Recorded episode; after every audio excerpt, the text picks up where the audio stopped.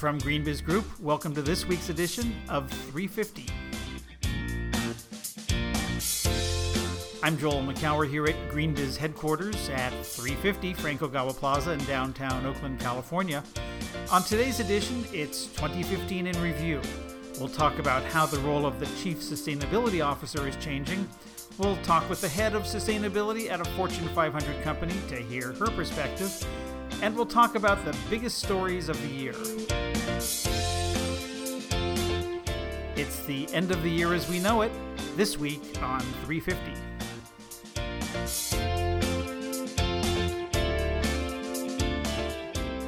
It's December 29th, 2015. Welcome to this special year end edition of GreenBiz 350. I'm here with GreenBiz Senior Editor Lauren Hepler, who's back from a little post comp European vacay. Welcome back, Lauren. Thank you, Joel. Good to be back. Yeah, how was it? What'd you do? Where'd you go? What'd you do? It was good. So we were obviously in Paris for the big climate talks, and then I headed west to Spain, where I was introduced to the pincho, the Basque country's special form of tapas, and lots of octopus and all sorts of fun stuff. I was hoping that pincho was something you drank. No. No, I know. I wish. Lots of cider though. Hard cider is a specialty. So um, uh, we were in Paris together, and you know it's sort of weird. We left. Uh, I went home to, to back to the Bay Area, and you went off to southern France and Spain. To uh, you know, we didn't really know what was happening yet. I know it was bizarre. My boyfriend was a little annoyed that I was checking Twitter incessantly. Like, did we get a deal? Did we get a deal? Um, and I will say I was surprised when you saw that there was some of that language in there that was much more telegraphed from the activist side um, that we saw in, paragra- in Paris, like the 1.5 degree temperature rise goal versus 2.0, which again, some of this we'll have to see how, how binding it is, how it plays out over time. But I was struck by the fact that it was even included in the official text. Well, we're uh, already sort of heading over to the territory we wanted to talk about next, so we're going to forego the week in review and just go right to the year in review.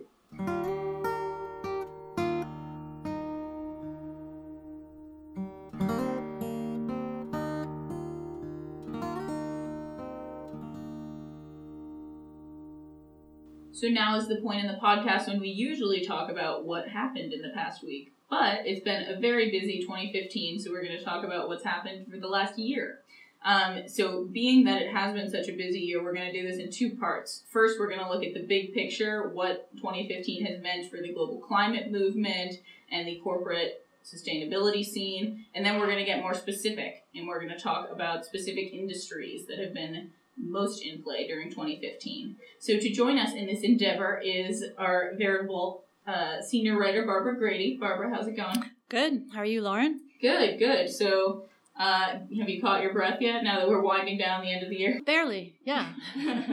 All right. So, I think um, you've heard us yakking about it on several podcasts now. But I, I will say that 2015 seemed like a, a big year for a lot of reasons. Uh, but COP21, the United Nations climate talks in Paris, uh, that just wound, wound down in the last couple of weeks, uh, really was sort of a seminal moment. Um, but before that, I think there was another really sort of iconic moment in this uh, sustainability movement, and that was the Pope's climate encyclical. And Barbara, I know you covered that. Uh, what were some of the sort of the key points there that, that you think sort of made that um, such a big story? Well, the Pope asked everyone to take the climate as an issue that they need to be involved in because it's a kind of moral imperative. So, what was interesting about that is businesses, of course, deal with consumers and deal with each other. And so they couldn't really ignore it if they wanted to. And yet, at the same time that the Pope came out with this proclamation, a lot of businesses were already coming to the table and say, we really need to do something big. And they were already cutting their emissions and um, calling for a major climate deal to come out of Paris. And a number of very big, iconic companies were pledging to go 100% renewable. So it all came together more or less at the same moment or the same season, at any rate. Right. It does seem like uh, sort of the Pope's participation sort of made the climate conversation more global in nature, sort of bringing in some of the issues like global human rights and poverty, and sort of talking about that uh, in conversation with climate change and some of these maybe somewhat wonkier environmental issues that we hear a lot about. Um, but I also think that um, it sort of made the climate conversation maybe less controversial to have have the Pope talking about this isn't just something that environmentalists are harping about. That's a good point, Lauren. I mean, the Vatican is not known as a left wing institution. right. So the fact that a faith leader with what 1.2 billion people in the on, on the surface of the globe uh, following him is talking about this as something we really need to pay attention to. It's like woke everybody up. yeah, and I think what was interesting is he started a lot. Uh, the, encyclical launched a thousand or thousands of conversations. Uh, we published one on GreenBiz uh, that was really started as a private conversation. Um, Terry Yosie, who's the president and CEO of the World Environment Center in Washington, D.C., and an occasional GreenBiz contributor, uh, did a critique of the encyclical, and he sent it to uh, his own private mailing list, about 80 people, of which I happened to be on that list. And, and that got a conversation going uh, with a really interesting group of people Bob, Bob Langert, our editor at large, former uh, sustainability exec at Walmart, a former EPA head, a former White House climate official, um, some some sustainability professors, corporate sustainability executives, and I went back because uh, Terry Yosie, in, in his sort of initial foray, sort of had some critiques. He said that didn't, you know, maybe it's too little, too late. It didn't cover women's issues. How much can the Pope really influence? I don't know. Sort of discounted it, and, and a number of people took issue. And this really interesting conversation about, you know, by a group of our peers, uh, people in the corporate sustainability and, and related fields. And so uh, we'll, we'll, post a link to that, uh, as we called it, thoughtful discussion on, uh, on climate. But I think that was really a lot of the value that that document brought to the conversation was to get people talking about it, including some people who don't normally talk about yeah. climate change. That's a great point, Joel. So I remember when those emails were coming in. As soon as Terry's pronouncement was out there, people were just piling on and they just kept coming and we talked we got to make a story out of this. And i think part of it was that you know sure it's you know i mean the pope i guess is infallible but he, you know some of his arguments may have people may have had issues with it. Uh, but you know and i think people were sort of of two minds. One is you know did he say the right thing? And and and the other was oh my gosh that pope is talking about climate change. You know this is a historic moment and we should just you know, be happy about that. And so uh, that was, you know, and, and, and, the question is, and you asked this question before we went on the air, Barbara, is it what what uh, impact did that did that have on COP21? And mm-hmm. you know, I'm not, I'm not sure. Um, I'd love to hear your thoughts, Lauren. But you know, I think it certainly helped. It could didn't hurt it, but it may have uh, paved the way for some conversations, maybe for some people to be a little more open that this was you know now part of the dialogue with the Pope.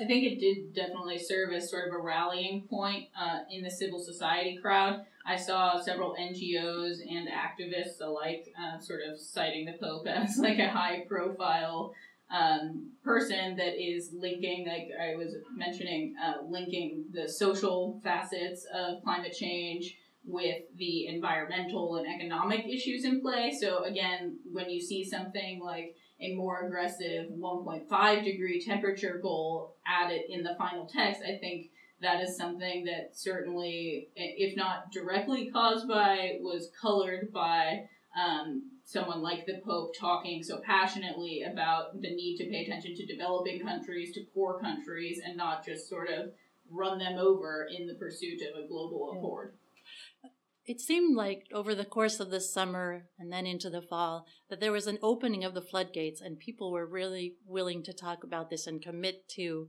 mitigating climate change in a big way. All these companies coming forward with renewable energy pledges and emission cuts.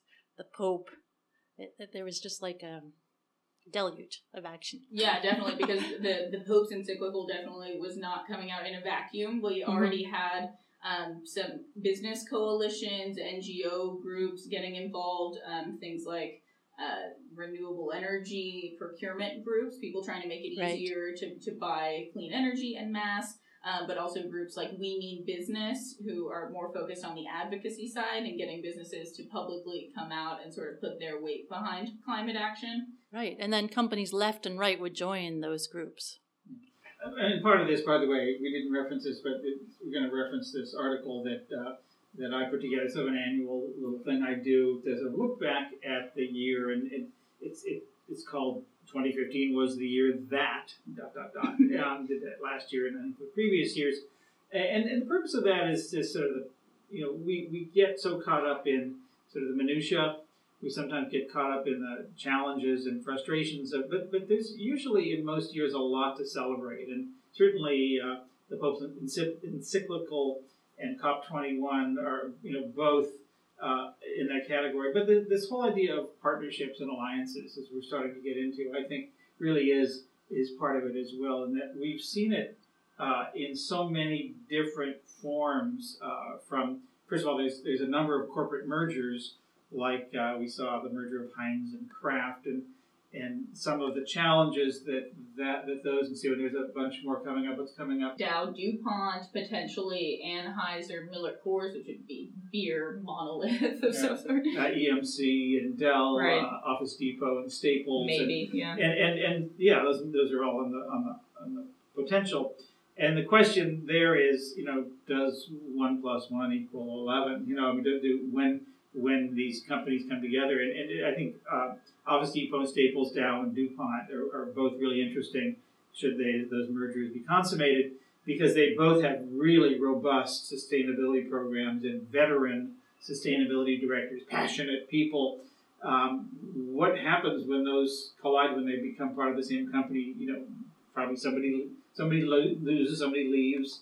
Uh, but what happens to the programs and the commitments and the engagements and the partnerships and the memberships and all the different things that they're a part of.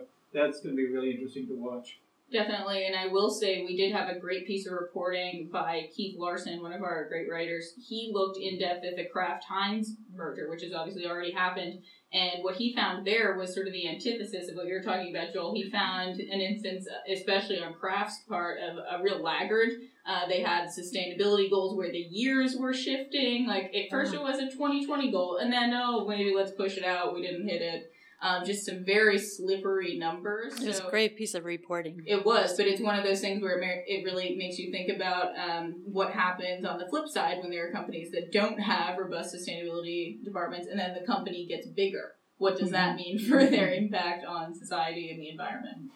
And then there's other kinds of partnerships. So uh, we saw Target and Walmart come together to look at uh, at how they were addressing cosmetic companies around toxic ingredients.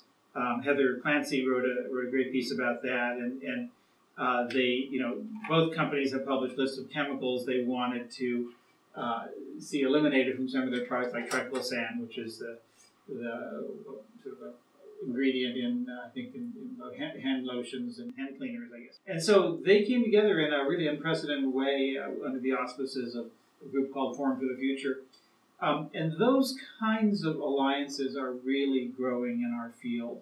Uh, some groups like BSR have been doing them for a while. They'll bring together uh, either whole sectors or whole value chains. Um, I remember years ago going to a, the, one of the early meetings of something called the Clean Cargo Working Group, where they brought uh, the biggest uh, cargo, uh, ocean-going cargo companies, the Matson and I forget all the K, so I just like on the name. Uh, Maersk, thank you. Uh, and some of the other lines, along with the biggest shippers, uh, HPs and Dells and, and Nikes and, and Walmart and others, uh, to try and come up with uh, some standards and about how to think about the carbon impact of shipping. Because shipping it happens to be very carbon intensive and actually wasn't part of the COP21 agreement.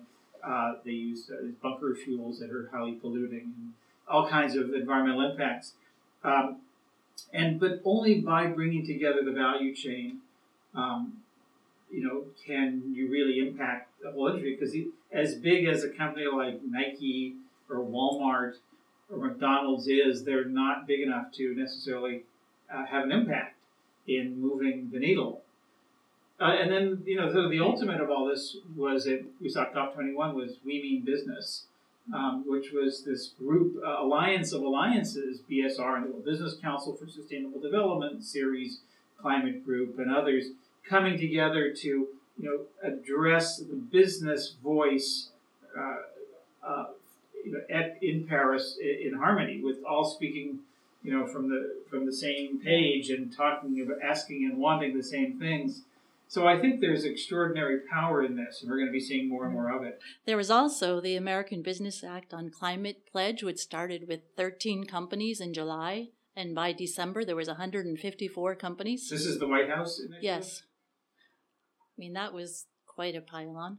yeah, I mean again, companies. Uh, so that's part of that is the convening power uh, of the White House, or in some cases Paris uh, an event, the convening power, a forcing function of an event like COP21. Um, but there's just a lot going on in everyday business now, where again, like a, a Walmart and Target coming together, or a bunch of shipping companies coming together, um, and um, some of those need a, a, neutral party like BSR or Ceres or some other groups.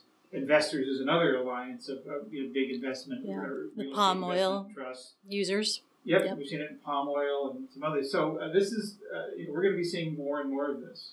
Yeah, that's a, great point, and I think um, obviously also in through groups like We Mean Business in the run up to Paris, we were seeing some pretty aggressive goals being set by individual companies, like 100% renewable energy and right. things, not small commitments. Um, and to that end, I know Joel, you've done a lot of reporting this year around specific corporate milestones, like um, in-house sustainability efforts um, that had sort of come of age and hit that decade mark? Yeah, there were two big ones. One was uh, Ecomagination, uh, General Electric's uh, initiative, um, which was launched in May 2005. You know, to you know, look at you know, it's more of a marketing push, but it was a way of aligning a lot of the company's products and services around sustainability and, and energy efficiency and even climate uh, emissions reductions.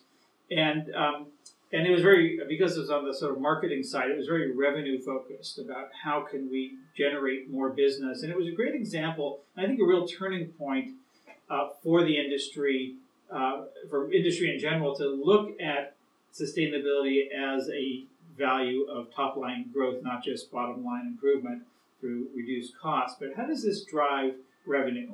and what's the big opportunity here? And uh, you know, GE, uh, you know, brought together a lot of different things it was it's doing. Some it had been doing for years, so it wasn't exactly new. But they started to not just put it around the the marketing cream of Ecomagination, but they started to create um, some metrics around it. They started to create some criteria so that in order to be deemed uh, an Ecomagination product, uh, it had to go through a scorecarding process with the third party verification uh, internally designed, but it was it was verified by an independent third party that said it does have this kind of reduction relative to its predecessor, relative to the industry standard, um, and so they could begin to quantify, uh, mostly for customers and for the world, but, potentially for customers, that the value proposition was not just dollar savings. So ten years into this, in, in May 2015, I took a look and see where it, where it had gone and, and where it's probably going next. And then the other was Walmart.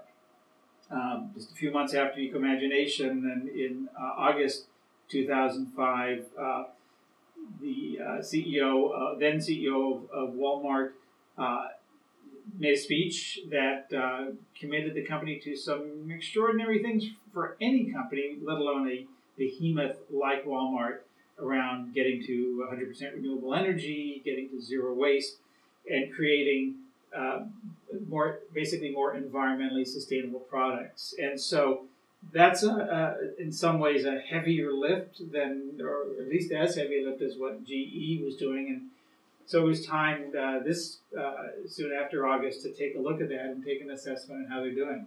Yeah, and just quickly, I know we'll link to the pieces, but um, part of the story there was that uh, there has been progress to date as like Walmart, big buyer of clean energy now in particular, uh, but also still work to be done.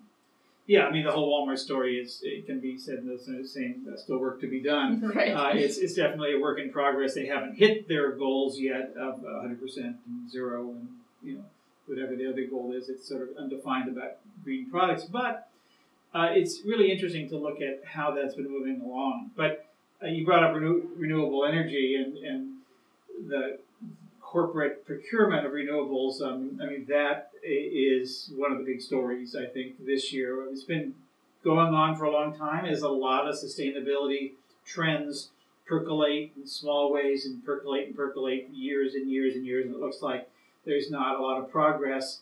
Uh, and then all of a sudden, there's sort of an uptick. We saw that with solar really last year, and, and again continuing this year, where that all of a sudden, after years of significant but small growth, it all of a sudden just shot up. And, and now we're seeing that uh, with renewable energy purchases of green power. And of course, it's all ties to COP and it all ties to concerns about climate, but also the maturing of, of the industry.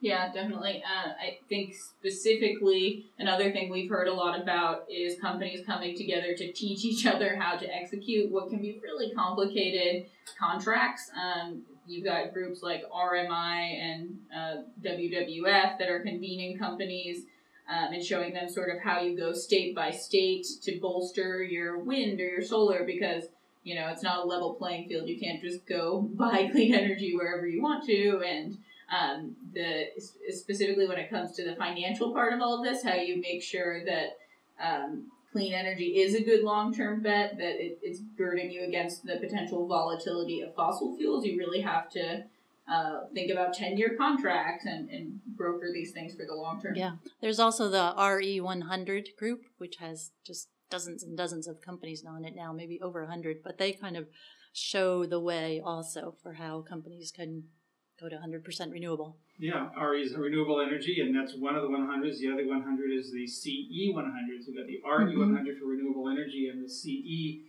100 for the circular economy. That's been organized by the Ellen MacArthur Foundation. Ellen will be speaking at our GreenBiz uh, 16 event in February in Scottsdale.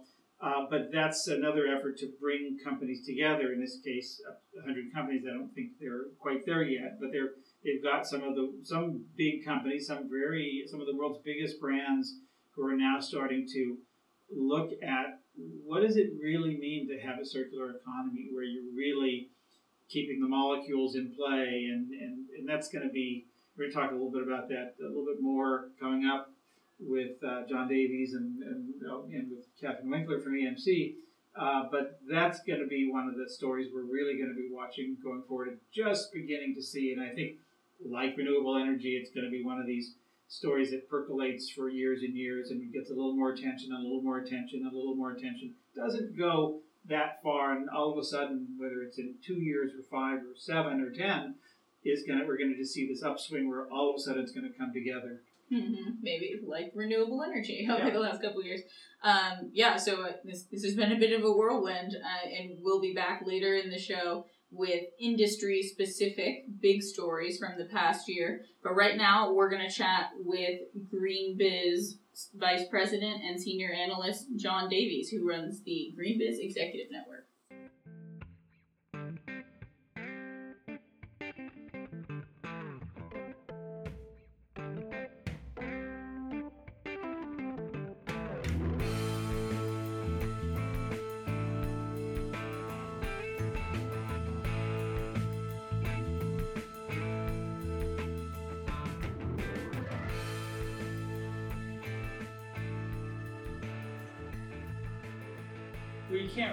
Cover the year in review without talking about the year in the profession. The profession, of course, being sustainability executives, particularly in big companies. And here to talk about that is my friend and colleague John Davies, Vice President and Senior Analyst at GreenBiz Group. Uh, John, uh, how are you doing? Doing great, Joel. It's great to be here. Yeah, well, John runs, among the many things you do here at GreenBiz, is you run uh, the GreenBiz Executive Network, GBEN, which we lovingly call GBEN. Um, we haven't really talked about GBEN on this podcast, so why don't you give us the elevator pitch? Sure, Joel. It's our member based peer to peer learning forum for sustainability professionals. And really, what we do is we bring together, we have about 85 members, and we bring them together three times a year in small meetings 25 to 30 people at a meeting not a lot of PowerPoint. It's really more about discussion and sharing good practices. So these are all big companies. I think there's a billion dollar revenue threshold to join. Right. I mean, we do everything under Chatham House rules, so I don't really feel comfortable naming all the companies in it. But yes, it's a lot of brands that you would know. And some you haven't. Some uh, B2B companies that uh, I had never heard of before. Uh, but the conversations, uh, and I have the great good fortune of being able to go to all of these meetings and and and listen to um, these conversations that we call peer-to-peer learning and what the members tend to call group therapy. But uh, you know they're really extraordinary, and, and it's a really extraordinary opportunity to look into what's going on inside companies from the people who are who are uh, doing the work, doing the hard work. So, John, thought what have you do is sort of give us some of the highlights of 2015. What are some of the themes that you heard a lot about from the, co- the companies that became focuses of conversation? I think what's interesting is that some of the themes are evergreen. They're themes that come up year over year. I mean, we've been holding the network meetings for over seven years now. And so some of these things come up every meeting. Uh, things like reporting and surveys that companies get asked to fill out. And I think it's it's reaching this point where people are really irritated by some of the surveys. And uh, you know, it's not that they want to get rid of transparency, but they want to get rid of the constant daily surveying by their suppliers and, and investors and all those groups. So where are the surveys coming from? They're coming from everywhere, you know, whether it's DJSI and, and Ro- RobecoSAM and those, or it's coming from their customers, or it's coming from activist groups that want to focus on a very specific issue. Yeah, we definitely hear a lot about survey fatigue. It seems like a, a real symptom of duress. Um, one of the other things that seems to be sort of consistently on the radar is this issue of engagement. Um, what what are you hearing on that front? So with engagement, that's you know that employee engagement is another evergreen topic. We could list that as a topic for every meeting, and people would find something to talk about. But I think what's happened now is um, not just general employee engagement and, and green teams, but we're seeing companies really focus on how do I engage middle management, which has been a real challenge for companies.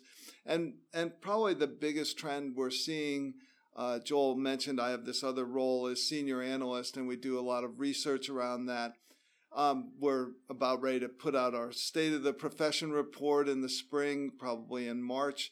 We're seeing a lot more of uh, roles getting embedded into organizations. So last year, we saw about 10% of respondents say that they had someone in supply chain dedicated to sustainability.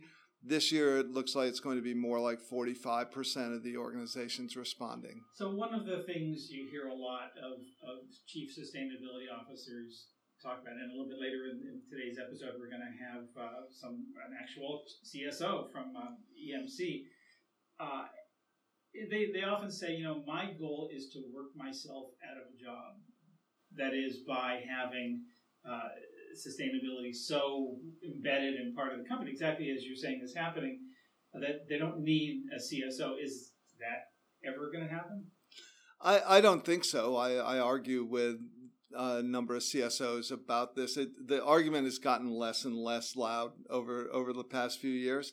But I think what it really is is not that they're going to work themselves out of a job, but that they're going to constantly work themselves into new jobs. You know, in, in sustainability, you're not trying to build a big organization, right? You're, you're more the early scout. And so I think most of the CSOs that I talk with, it's, it's sort of like, uh, Heraclitus, right? You can't dip your foot in the same river twice. You know, they're constantly looking for new challenges and seeking to embed what they've worked on into other parts of the organization. How do you hear about people actually making that case, though? Like, uh, in terms of sustainability as a financial benefit, like energy efficiency or something like that, or we hear more about the lens of risk potentially? Well, uh, I think risk is a sort of new area for sustainability to get engaged with. Um, companies don't like the word risk a lot of times because it means something that they have to disclose in their 10K. So they may want to put it under the, the conversation of resiliency rather than uh, risk and, and having investors ask about it.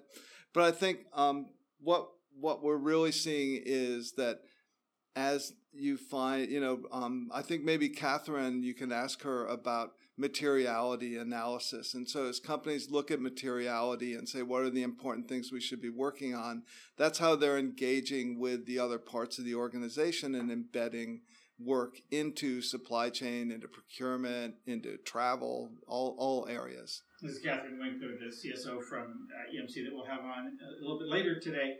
Um, so, where do you think this is going? I mean, do you think that you've been doing this for seven years now, and you said that there are some evergreen topics like engagement. Um, is the job shifting though in, in other ways where it's it's going to be different in a year or two um, because the river keeps flowing?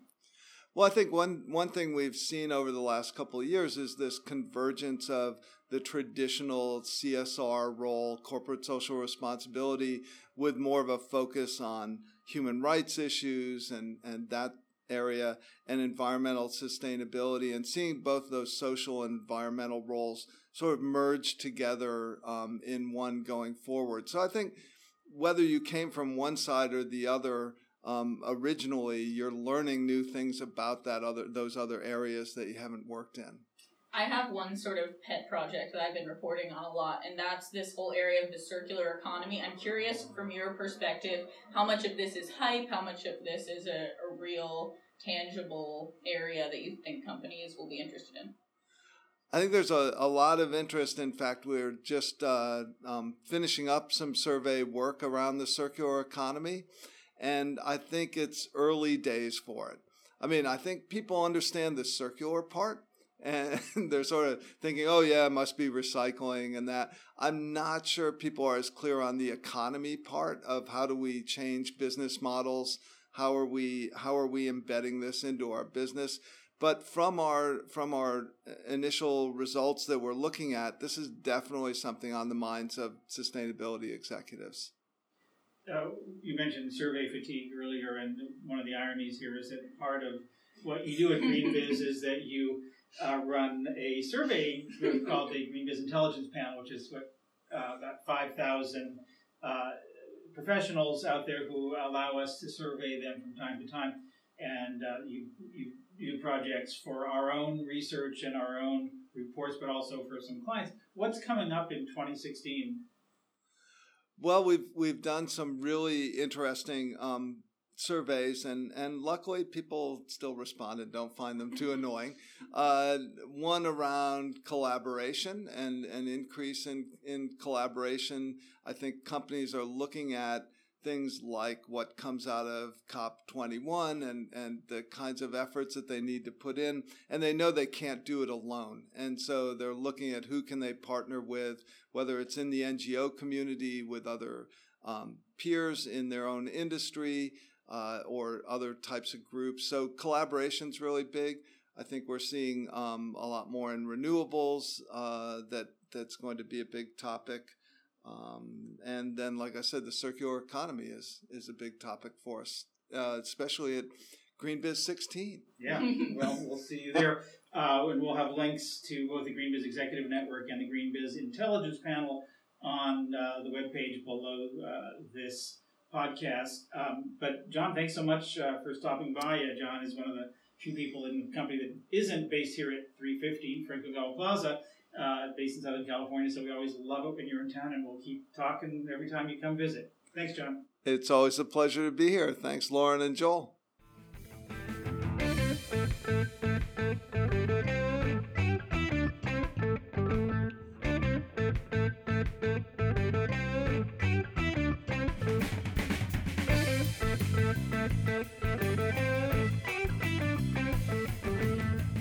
So let's pick up the second half of our conversation about some of the big stories of 2015. And this time we're going to zero in on uh, three sectors. Um, food, uh, banking, and cars. Uh, maybe at least three of the essentials of life, maybe not the essentials, but um, topics that have uh, really, I think, over the over the course of the year uh, have really been front and center for us.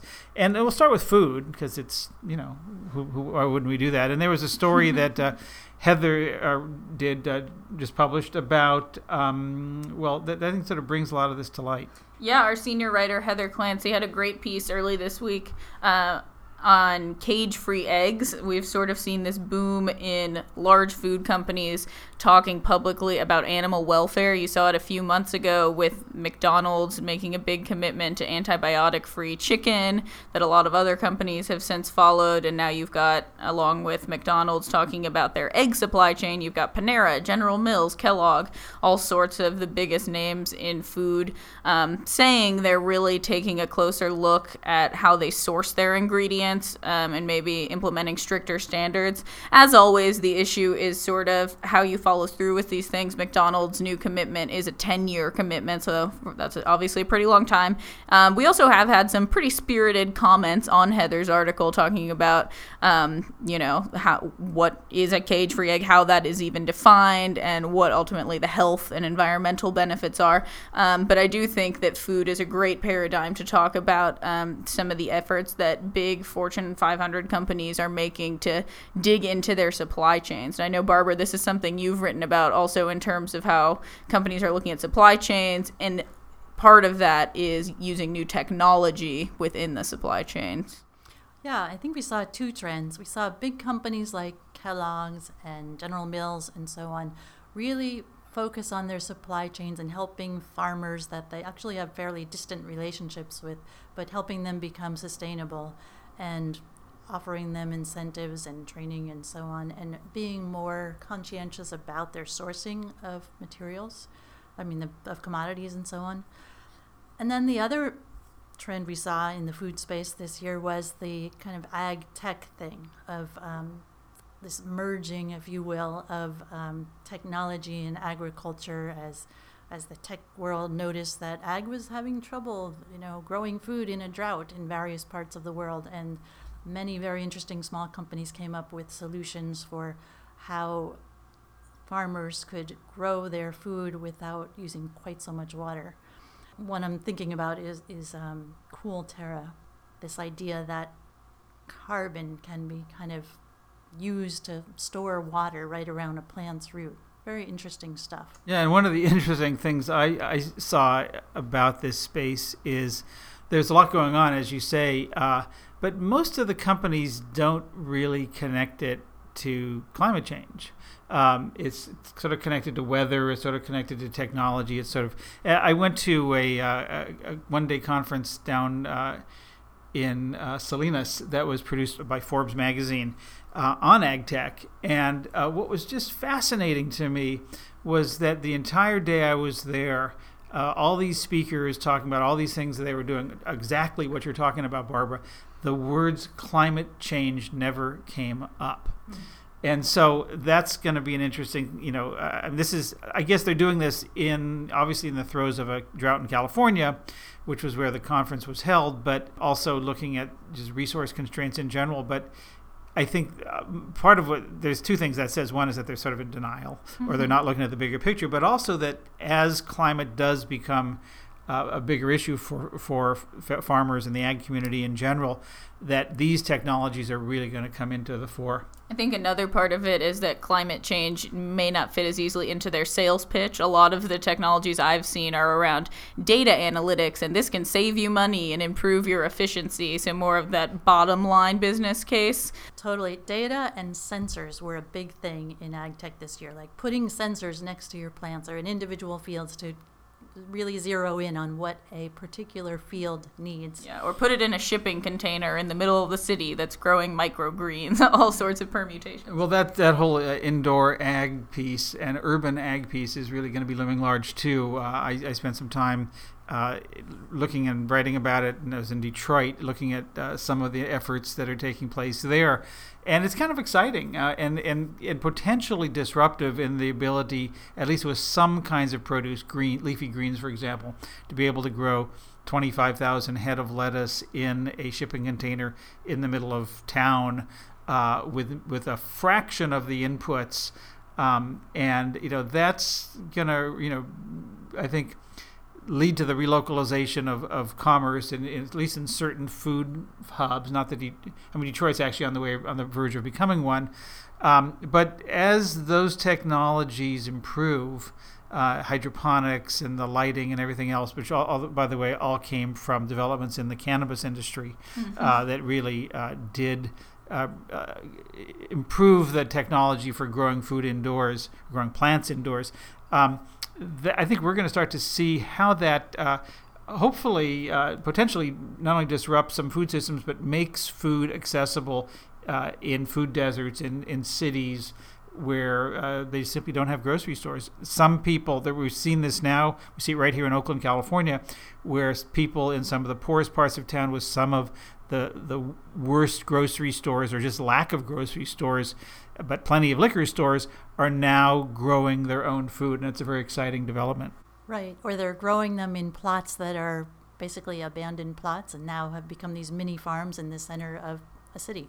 Yeah, and to that end, in terms of uh, urban development and all that we're seeing in, in the landscape of cities, one of the stories that I've been following closely for the last year is that of connected cars and what some in sustainability circles like to call shared mobility, which is this whole convergence of traditional automakers looking to go high tech, whether that's implementing electric powertrains or all sorts of new tech gizmos to, to measure the efficiency of your car, um, but also companies like Lyft and Uber and this whole ride sharing and car sharing companies like Zipcar, um, really sort of messing stuff up in the transportation industry. Um, it's really a completely new landscape that I think is going to continue to evolve rapidly, especially as we get more information about what this all means for the potential of carbon emissions. Um, no one really knows at this point. The only studies that have been done have been commissioned commissioned by Uber and Lyft themselves, but there's a bunch of academics, including some at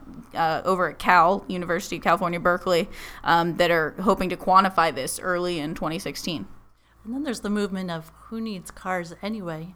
I mean, we saw a little company GenZe come into Oakland and other parts of the world where they're offering electric powered scooters and bicycles that with the power stations built in Oakland, it's like forget the car. Yeah, micro mobility. Yeah. But all of this is really leading uh, car companies from around the world to come to Silicon Valley.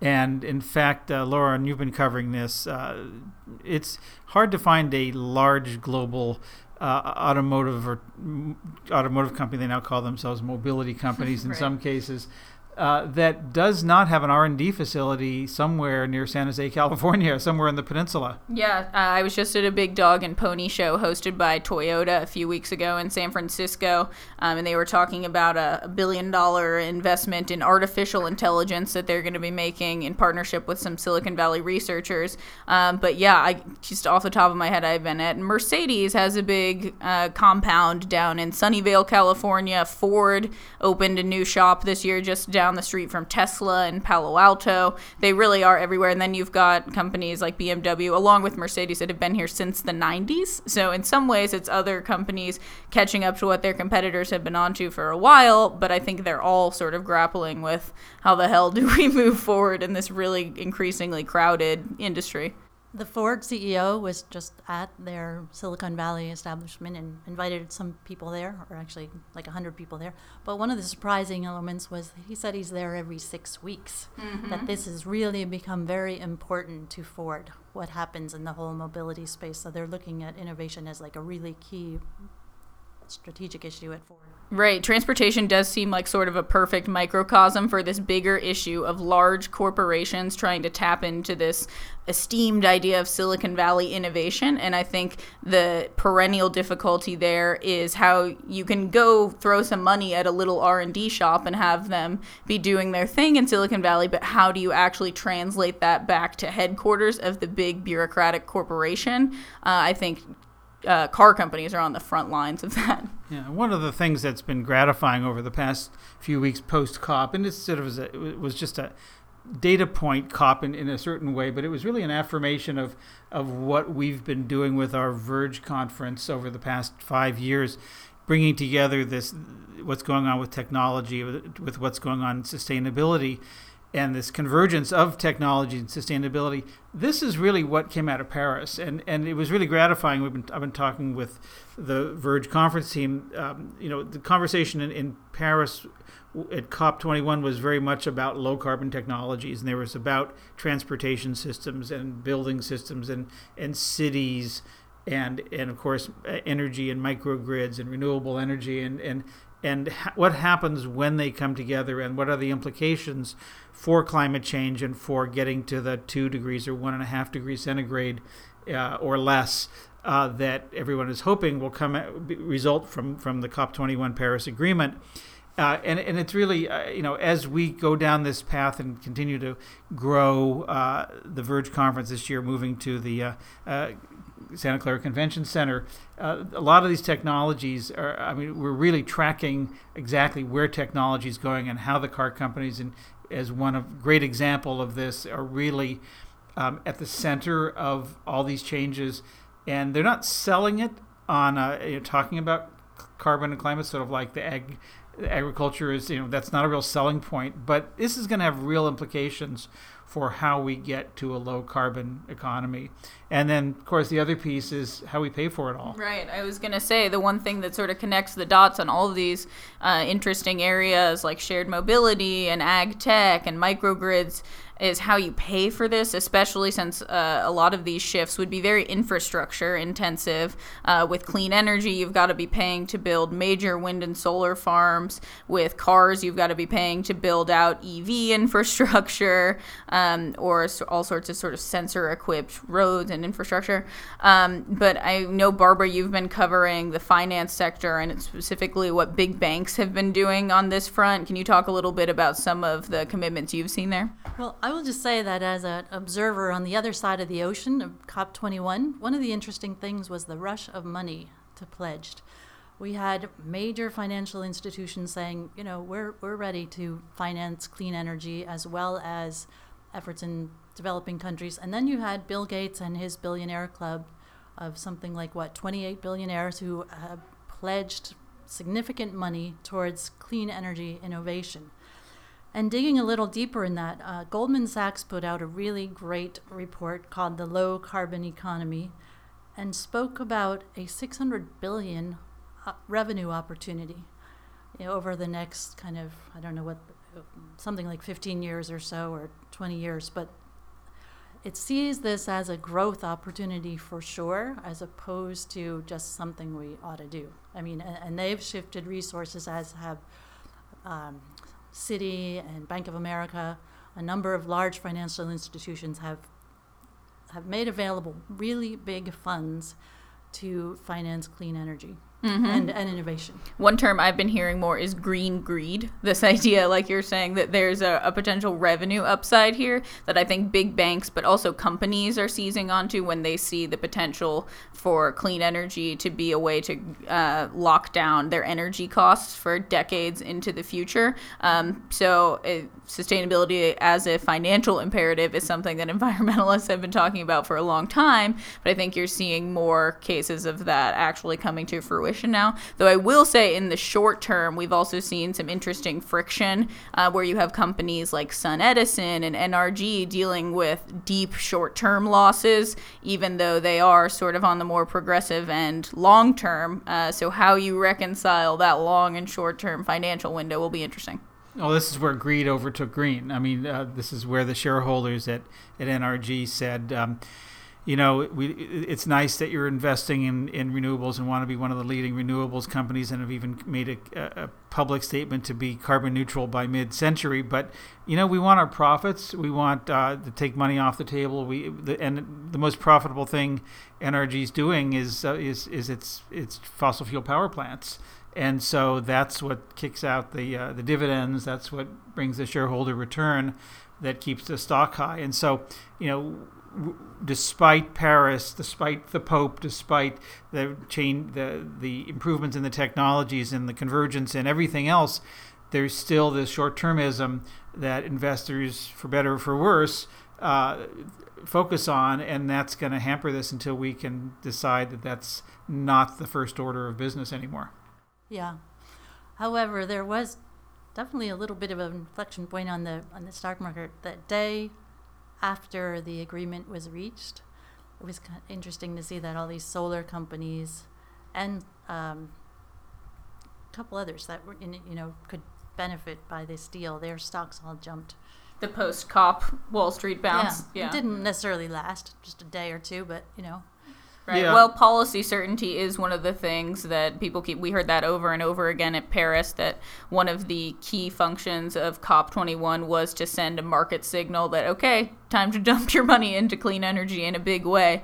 So I think we'll continue to see that play out. Yeah, because one of the questions I have about all this, and I don't know if you know the answer to this, Barbara or Lauren, but you know, is there going to be too much money chasing too few opportunities? You know, is there going to be a, a, a clean energy bubble where there's just you know there's so much money out there to to invest to lend uh, that all of a sudden there's just not enough good quality deals and and uh, maybe the money sits on the sidelines maybe the valuations get pumped up in, in, a, in a bubble like fashion but i'm a little concerned about that That's a good question. The, the other piece of that is will they be chasing the same kind of deals?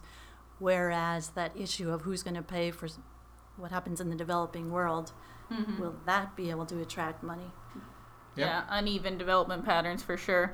Um, I know, I know. I'm not sure we're going to answer all of these questions right now, um, but it's been an interesting year for sure. Uh, looking forward to lots more stories in 2016. But right now, we're going to get even deeper into detail with a real live chief sustainability officer.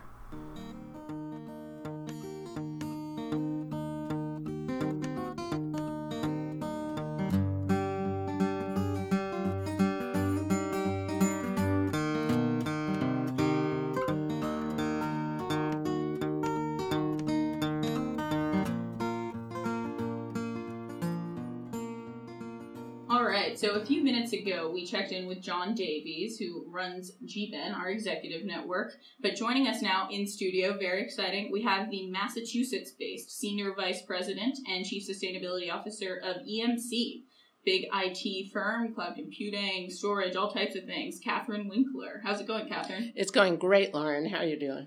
Good, good. So, first of all, can you tell us a little bit about what EMC does and your role within the company? Sure. EMC is an information technology company. As you pointed out, we focus on big data analytics, uh, cloud computing, really helping our customers to transform to what's becoming a fully digital economy.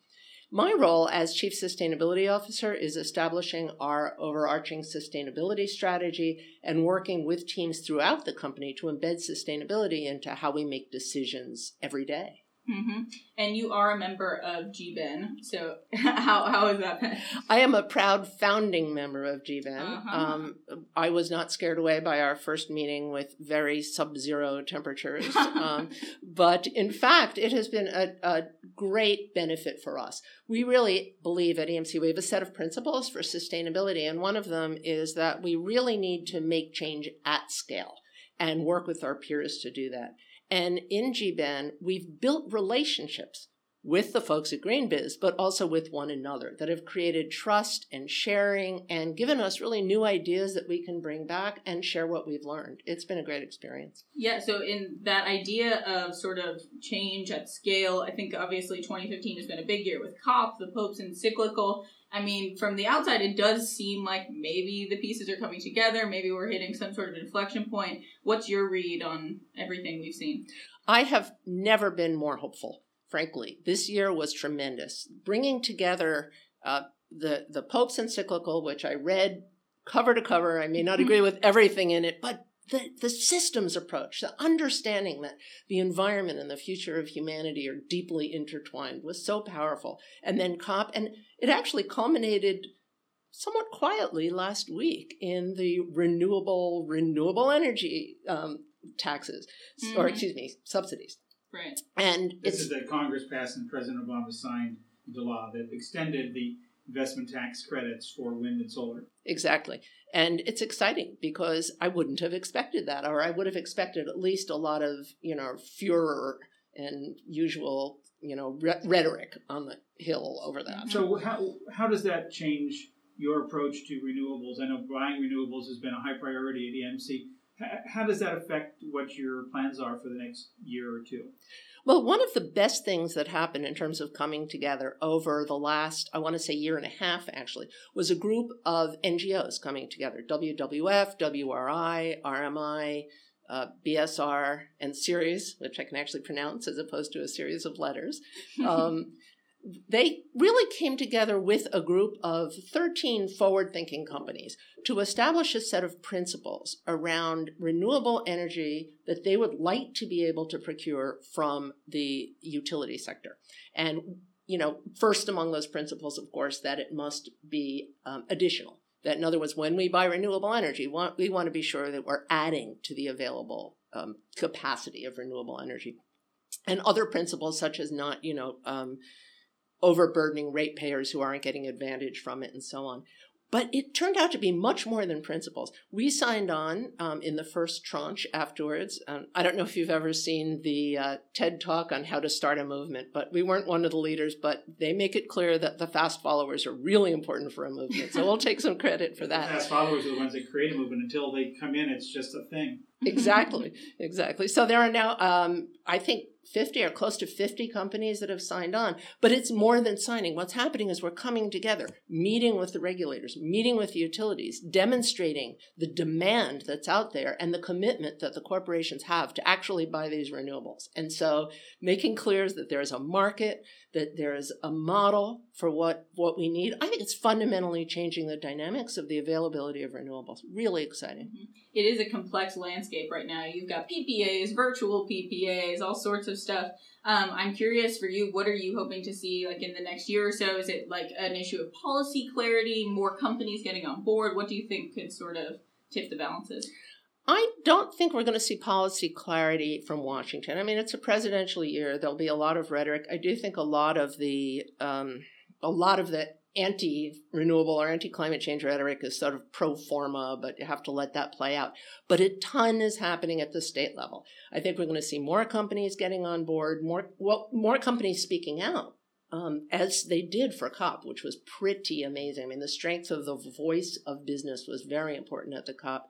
So I think we're going to see a lot happening in, at the state and utility level. Let's talk about COP. Uh, in terms of you, you chose not to go. In fact, you wrote a, a, really great piece for us on FOMO, fear of missing out of, of COP, and uh, we can. And I feel like I let missed out. I do. well, uh, but whether you're there or not, uh, what difference do you think COP will make in terms of well in terms of the way EMC thinks about or acts or or the support you have or, or anything else that affects how you might have uh, might might operate differently compared to if they hadn't come to an agreement. Well, I think that the results of COP are going to give really clear signals. And it also gives more permission for people to talk openly about it. At EMC, we have been in the process of implementing a price on carbon for um, capital investments to understand the long term sort of price risk of carbon. And I think the outcome of COP is really going to help us accelerate the implementation of the carbon price, for example. So you you look at just to understand that when you make capital investments, you factor in a price of where you think carbon will be and how that will affect uh, the outcomes of the, uh, the returns on those investments. Exactly exactly. It, it, we want to look at it both in terms of the, the potential price on carbon, but also there's a cost. Whether it's a reputational cost, uh, a cost because we have public commitments that we have to achieve, and so there's a mitigation cost. And it, when comparing two different capital investments, it's really important to recognize the differential and the potential cost. We call it also sometimes a risk price of carbon. Yeah, well, I was going to say that goes to risk too, which is, uh, I think, been a part of the conversation at EMC. Risk has been a great part of the conversation, particularly in the past two years, I would say. We've been working very closely with our chief risk officer, attended together several conversations on how do we move them forward. Our stakeholders have asked us as well at our, at our stakeholder forums how we integrate risk and materiality. This year, we've just completed a new materiality assessment where we started from the perspective of our business strategy and our risk outcomes, what we know from our risk analysis. And that has served as the basis of how we're prioritizing our sustainability initiatives. When you talk about risk, what kind of risk are you're talking about? There's financial risk, reputational risk, business continuity risk, right to operate risk. What, what are you factoring in here? We factor all of those in. Um, we have been working very closely with the risk team to try to monetize some of that. I'm always a little bit conflicted about whether monetizing it is the right thing to do, but it certainly um, helps compare the relative impacts to the business. But we look, and in our materiality assessment, not only at the risks to EMC, reputational cost, um, license operate, and so on, but we're also look at the risks to society by our operations and, what, and the opportunities to society, in fact. And another way of putting that is um, trying to relatively evaluate our positive and negative impacts. Mm-hmm. And in terms of sort of one of the perennial issues, I think it's sort of this whole issue of waste in terms of impacts that all companies and all industries mm-hmm. make. But I do think in IT there is this history of e-waste as sort of being a particularly entrenched issue. I'm curious what you make again, harkening back to our conversation with John about the circular economy. Um, is that an area where you think uh, more inroads could possibly be made in the IT industry? I absolutely believe the IT industry has a lot that we've done, but much more ahead of us in terms of getting to a circular economy. Our products are still not made from renewed or renewable materials for the most part. We have a lot more that we can do to be recovering value at the end of life, while at the same time ensuring that we're providing livelihoods for the people that are part of the waste economy. We want to turn into a circular economy, but the economy part still needs to be there so that those people have um, a role to play and value to get out of the process. So that sounds like it involves maybe some deeper supply chain work and sort of going back to the into your manufacturing processes. It does. I think it mostly uh, requires more of an ecosystem that engages the processing, the other industries that leverage the materials or can provide them so that we can build an ecosystem that um, engages the other industries that use similar materials, but also, again, engages the informal workforce so that there are benefits to be had in the countries where we're selling our equipment. Mm-hmm. So, Kathrin, you said you've never been more hopeful. What's your hope for 2016? My hope for 2016 is that we make substantial progress in not having to justify sustainability because it is so well understood to be a core business issue. Great. Well, that sounds like a good wish for any year. Um, Kathrin Winkler, CSO of EMC, thanks so much for stopping by and Happy New Year. Happy New Year to you and to everybody at GreenBiz, Joel. Thank you.